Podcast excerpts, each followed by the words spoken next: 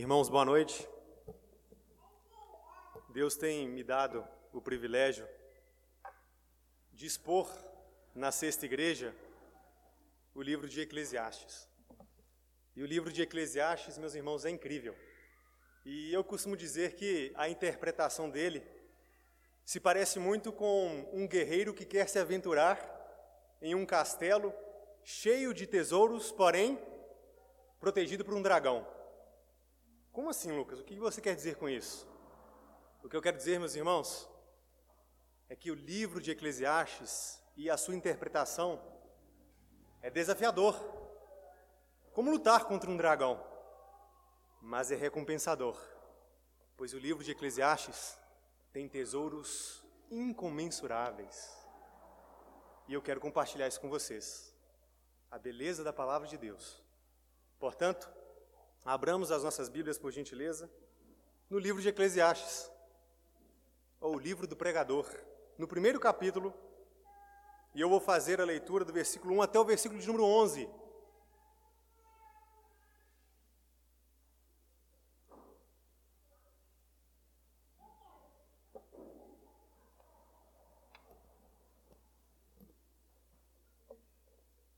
Livro do Eclesiastes ou Pregador, Primeiro capítulo.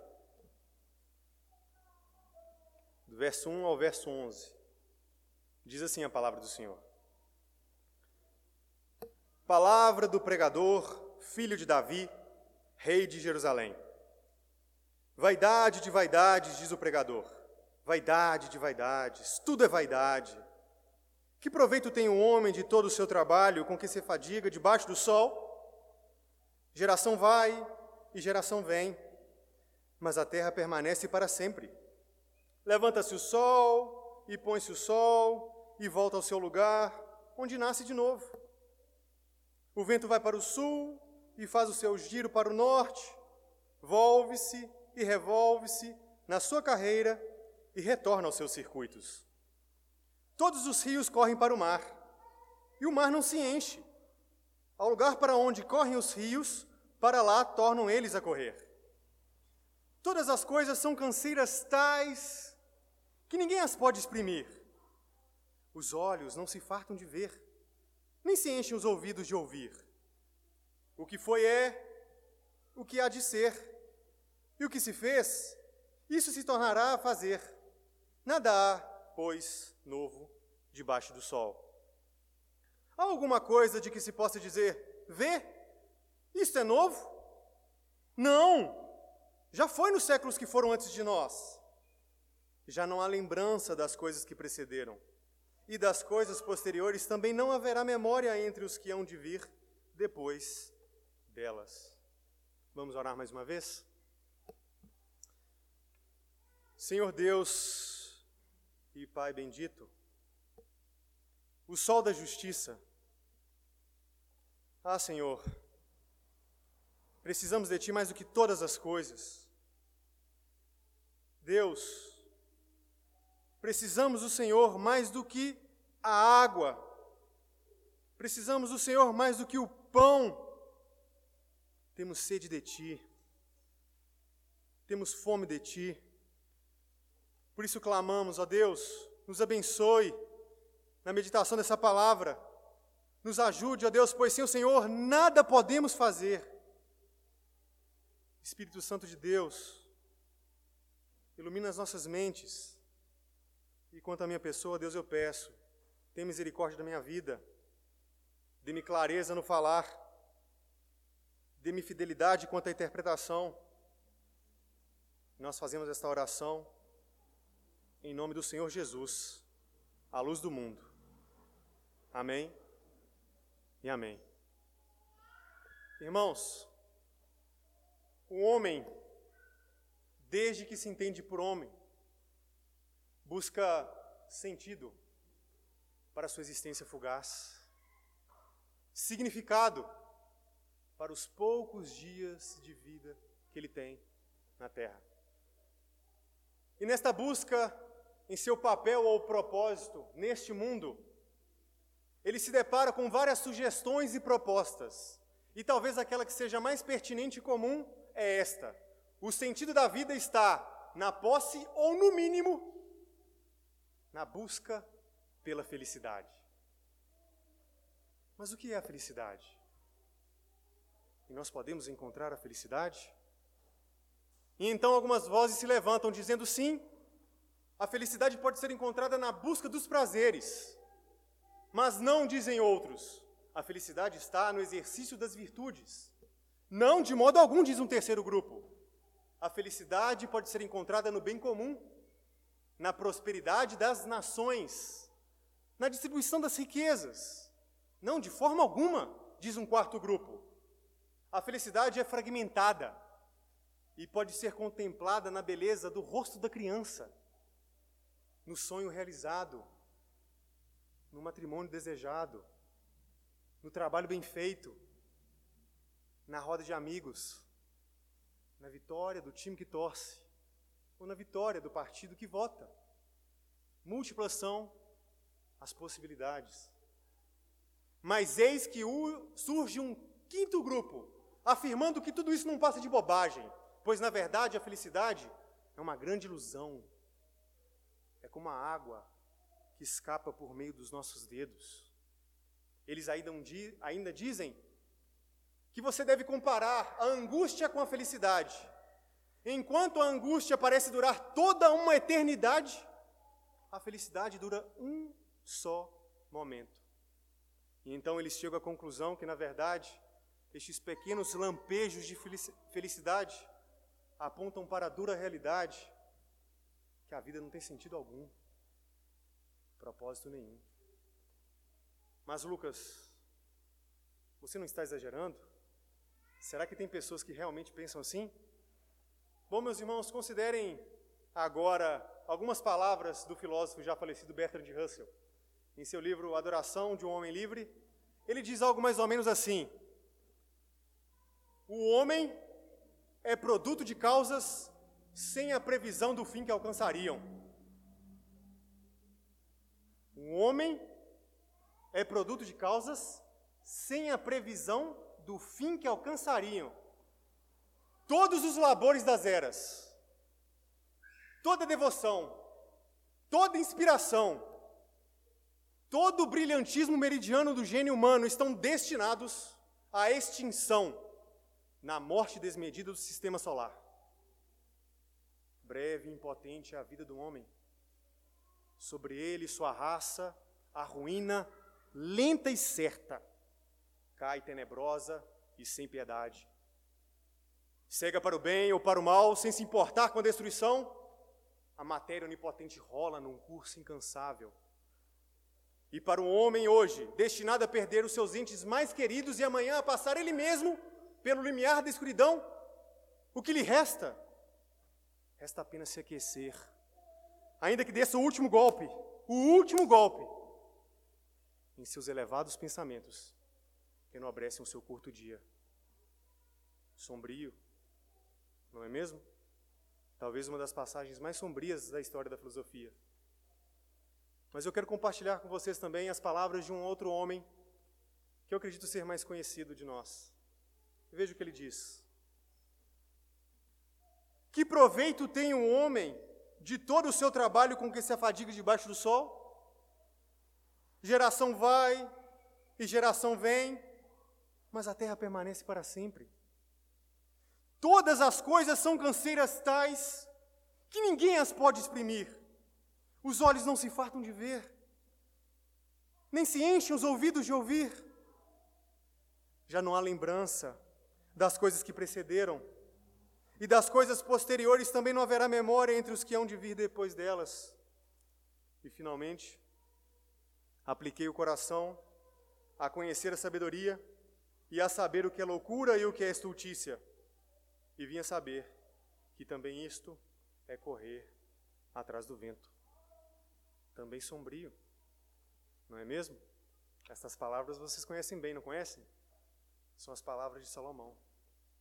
É claro, meus irmãos, que mudado aquilo que deve ser mudado, as palavras destes dois homens são semelhantes, são parecidas, mas existe uma diferença nestes homens que faz toda a diferença. Pois enquanto para um a vida debaixo do sol é tudo que nós temos, ou tudo que nós podemos alcançar, para o outro, acima do sol que nós contemplamos com os nossos olhos físicos, existe um sol que brilha com maior vigor, com maior exuberância e com maior beleza o sol da justiça. Mas antes de falarmos sobre qualquer coisa que está acima do sol, vamos meditar um pouco nas palavras do, do pregador. E é justamente, justamente aqui que eu quero começar. Quem que é este homem? Quem que é o pregador? E aqui, meus irmãos, eu não quero me delongar, nem entrar em uma batalha incansável para dizer quem é este homem, pois eu prefiro interpretar de maneira simples o primeiro versículo, dizendo que o pregador é filho de Davi, rei de Jerusalém. Salomão. Além disso, se nós estudarmos todo o livro de Eclesiastes, vamos chegar a uma conclusão segura que, ao analisarmos as experiências e informações aqui contidas, ninguém se enquadra melhor no perfil que Salomão. Contudo, meus irmãos, eu estou disposto a acreditar que pode ser que um terceiro homem, um outro homem, tenha organizado o livro de Eclesiastes na forma que nós conhecemos hoje. Pois veja bem o versículo de número 2. O versículo de número 2 diz assim: Vaidade de vaidades, diz o pregador. Terceira pessoa. Parece que o narrador está apontando para alguém além da sua própria pessoa. Isso irá se repetir no capítulo de número 7 e no último capítulo também. Agora, meus irmãos, se o livro de Eclesiastes é produto apenas de Salomão, ou se uma outra pessoa ajudou, o que importa é que este livro foi inspirado pelo Espírito Santo de Deus. E ele tem muitas coisas para nos ensinar. Antes, meus irmãos, também de meditarmos propriamente na palavra do pregador, precisamos refletir um pouco sobre a palavra vaidade. O que é que ela significa especialmente no livro de Eclesiastes? Os linguistas não estão bem certos so sobre como nós poderíamos traduzir esta palavra para o nosso idioma, mas há um certo consenso entre eles de que esta palavra significa algo como efemeridade, transitoriedade, algo que é passageiro, como o vapor ou a fumaça que aparece e logo vai embora. Porém, meus irmãos, quando eu olho para esse livro, penso que, de fato, existe esse significado, mas eu também percebo um sentido mais intenso, para não dizer mais brutal. Pois considere comigo o versículo de número 11, capítulo de número 2. Veja o que Salomão diz.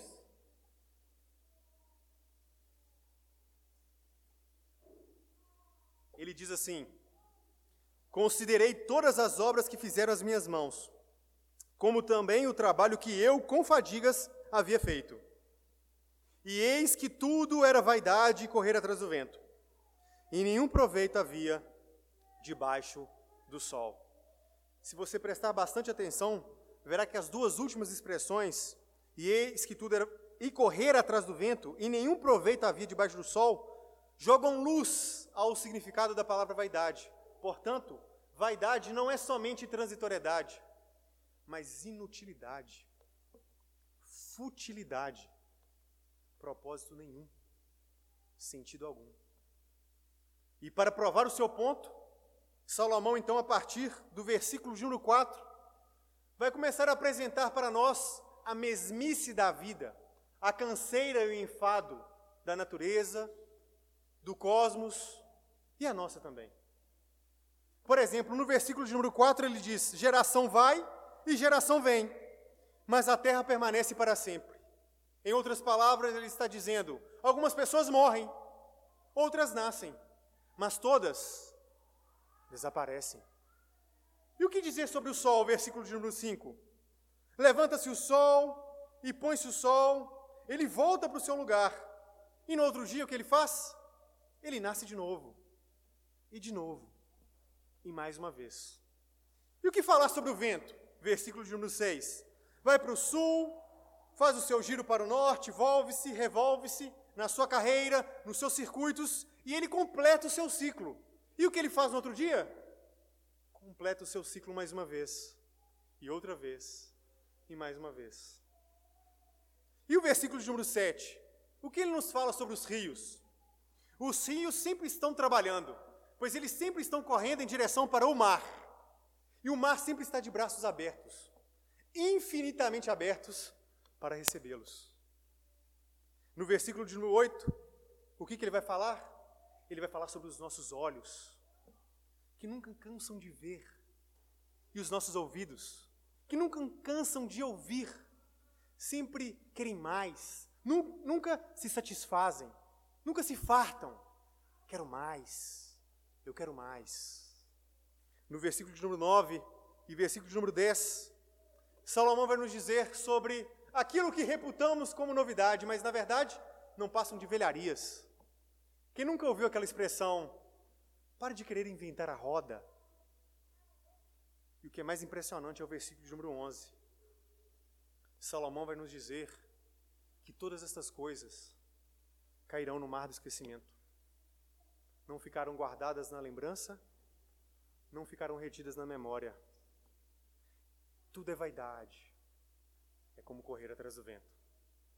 E quando, meus, meus irmãos, nós olhamos para esse texto, jamais podemos esquecer que ele também aponta para a mesmice da nossa existência, para a canseira da nossa vida. E não é difícil provar esse ponto. E para provar esse ponto, eu quero usar a imaginação de vocês. Nós vamos refletir um pouco sobre a rotina da maioria das pessoas. E eu acredito que pelo menos algum exemplo é análogo, é próximo da sua própria vida. A maioria de nós, meus irmãos, a maioria das pessoas acordam bem cedo de manhã e vão para o trabalho. Pegam um, dois e às vezes três ônibus.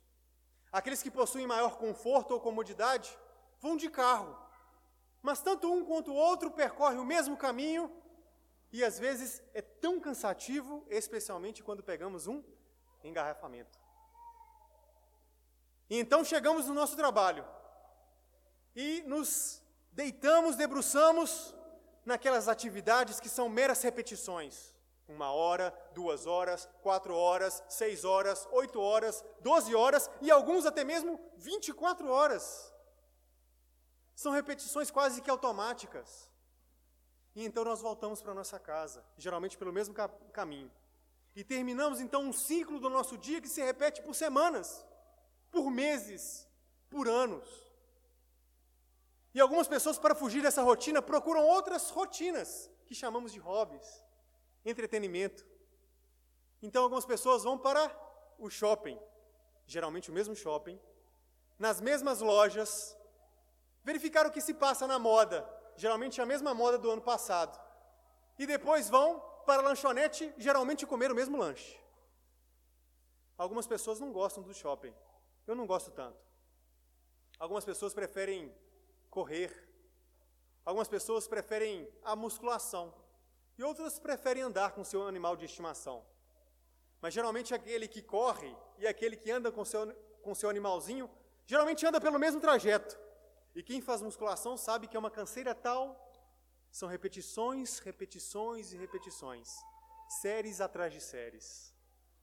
Outros, depois de um longo dia de trabalho, preferem ficar em casa. E vão para a frente da televisão ou do computador assistir alguma série na Netflix e, a, e acabam lendo, vendo várias e várias, vários e vários episódios para depois assistir uma outra série e depois uma outra série. Existem aqueles que gostam de jogar um pouco de videogame e está doido para passar todas as fases para matar o último chefão para depois jogar um outro jogo e mais um jogo. Existem aqueles que gostam de devorar livros, mas leem o livro pensando naquele livro e naquele livro e naquele outro livro. Existem algumas pessoas que gostam de reformar os móveis da casa e reformar a própria casa. E quando terminam a reforma, o que, que eles fazem? Buscam uma outra coisa para reformar. Creio, meus irmãos, que, pelo menos em algum grau, algum exemplo, toca a vida de cada um de vocês. Toca a nossa vida. E eu acredito também que muitos de nós, quando olhamos para tudo isso, pelo menos em algum momento da nossa vida, nos perguntamos: para que tudo isso? Há sentido nisso tudo? Há significado em todas estas coisas? Quem nunca se familiarizou com aquela expressão: pare o mundo, pare o mundo agora, eu quero descer. Somos seres cansados, meus irmãos. Muitas vezes vivendo como o mito de Sísifo. E quem não conhece a história, deixe-me contá-la rapidamente para vocês. Na mitologia grega, havia um homem chamado Sísifo, pai de Ulisses, o grande herói da Odisseia de Homero. Tanto Sísifo quanto Ulisses eram considerados pelos gregos os homens mais espertos e astutos sobre a face da terra. Sísifo era tão esperto que chegou até mesmo a enganar os próprios deuses. Mas isso lhe custou caro. Foi condenado a rolar uma pedra até o alto de um monte. Só que toda vez que a pedra chegava lá no monte, a pedra rolava. E então ele tinha que começar o trabalho de novo. E de novo. E mais uma vez. Quantas vezes a vida parece assim? Canseira, canseira, canseira. Enfado, enfado, enfado. Muitas vezes nos sentimos como um Atlas, carregando o peso do mundo em nossas costas. E sabe o que é mais curioso, meus irmãos? Isto não é somente uma constata, constata, constatação dos cristãos, pois muitos filósofos, sociólogos e políticos olham para esse livro e dizem: esse homem está certo. Ele verificou e concluiu que a realidade é tal como é. Mas nós, dizem eles, nós temos a solução.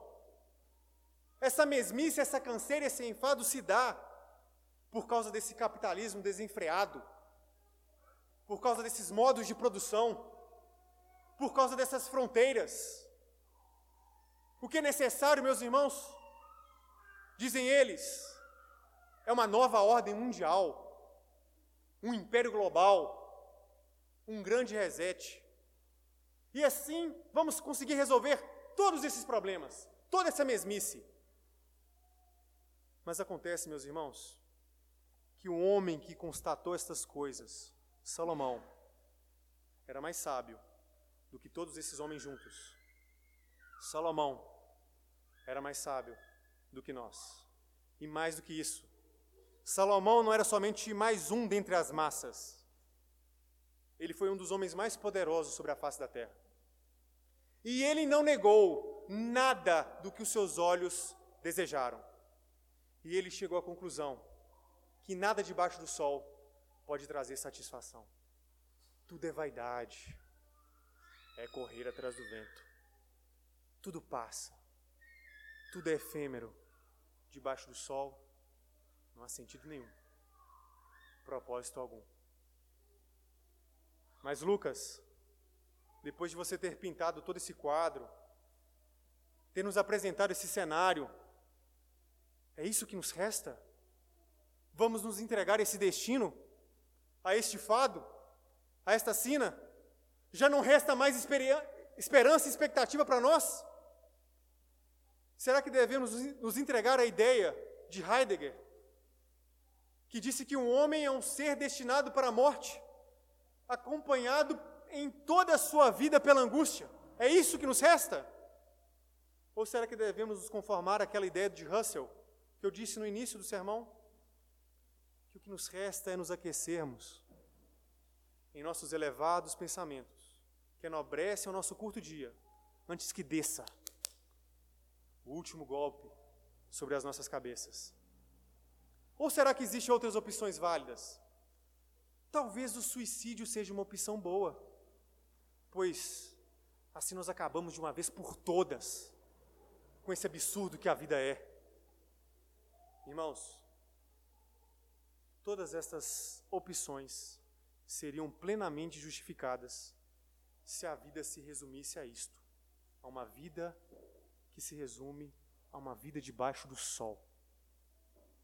Porém, nós, que cremos, sabemos que a vida não se resume a uma vida debaixo do sol, pois acima do sol existe um sol que brilha com maior vigor, maior exuberância e beleza. O sol da justiça. Deus Pai, Deus Filho. E Deus Espírito Santo, que traz significado para a nossa existência, propósito para a nossa alma batida, papel para nós. Salomão, meus irmãos, está querendo nos ensinar que o homem que não teme a Deus e não dá a ele o temor que lhe é devido, vive assim, a vida debaixo do sol, sem propósito último, sem sentido. Tudo é vaidade. E o próprio Salomão teve que aprender isso pela via mais difícil. Pois ele buscou, buscou, buscou debaixo do céu conhecimento e sabedoria tentando encontrar felicidade, mas não achou ali. Buscou o prazer do vinho, grandes realizações, possessões, mas não achou também a felicidade ali. Buscou o amor de muitas mulheres, mas também não achou felicidade ali. E depois de tudo isso, ele chegou à conclusão que a síntese, a suma da vida é: teme a Deus e guarde os seus mandamentos, pois isso é dever de todo homem. Salomão também quer nos ensinar, no livro de Eclesiastes, que jamais vamos encontrar descanso fora de Deus e que jamais podemos descansar enquanto não encontrarmos descanso nele. Como disse Agostinho, logo no início da sua obra Confissões. E como, Lucas, nós encontramos refrigério para nossa alma abatida? Como nós encontramos descanso para o nosso espírito angustiado? Irmãos, nós encontramos refrigério para a nossa existência, para a nossa vida, para a nossa alma, para o nosso espírito quando nos rendemos aos pés da cruz e recebemos o Senhor Jesus e confiamos só nele, só nele para a nossa salvação. Cristo, homem de dores, sabe o que é padecer, pois trabalhou incansavelmente debaixo do sol, em meio à angústia, em meio a sofrimento, em meio à dor, em meio a cusparadas, em meio a açoites, e por causa dos nossos pecados, sobre a ira e a maldição do próprio Deus. Mas o seu trabalho não foi em vão. O seu trabalho não foi pura vaidade. Pois o Senhor agradou Moelo, porque viu o fruto do seu penoso trabalho. Pois o castigo que nos trouxe a paz estava sobre ele. Ferido de Deus e oprimido, pelas suas pisaduras, nós, nós fomos sarados. E através da sua ressurreição, nós fomos justificados. E temos a esperança da vida eterna. Novos céus e nova terra nos esperam. E Deus irá tabernacular entre os homens o nosso sol, o sol da justiça. E quero concluir, meus irmãos, esse sermão com algumas observações que considero pertinentes e que eu quero compartilhar com vocês.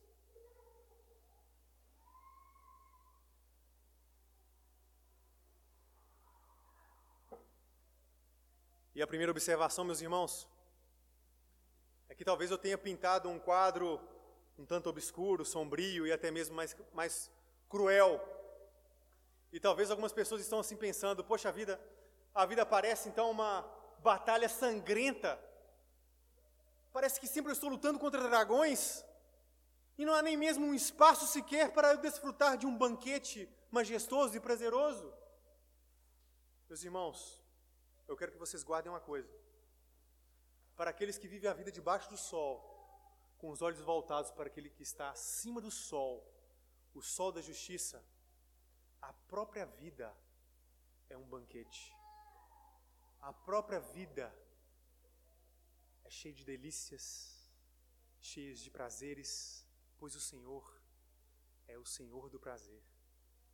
E nos concedeu, nos concedeu prazeres nesta vida, debaixo do sol. A vida, meus irmãos, é incrível, mas nós precisamos saber desfrutá-la. A vida, meus irmãos, é maravilhosa, mas nós precisamos tomar cuidado nos nossos caminhos. A vida, sim, é dura, é verdade. A vida, sim, é difícil, é verdade. Mas até mesmo em meio ao sofrimento, temos prazer em Deus, pois Ele conforta os nossos corações, traz consolo para a nossa alma.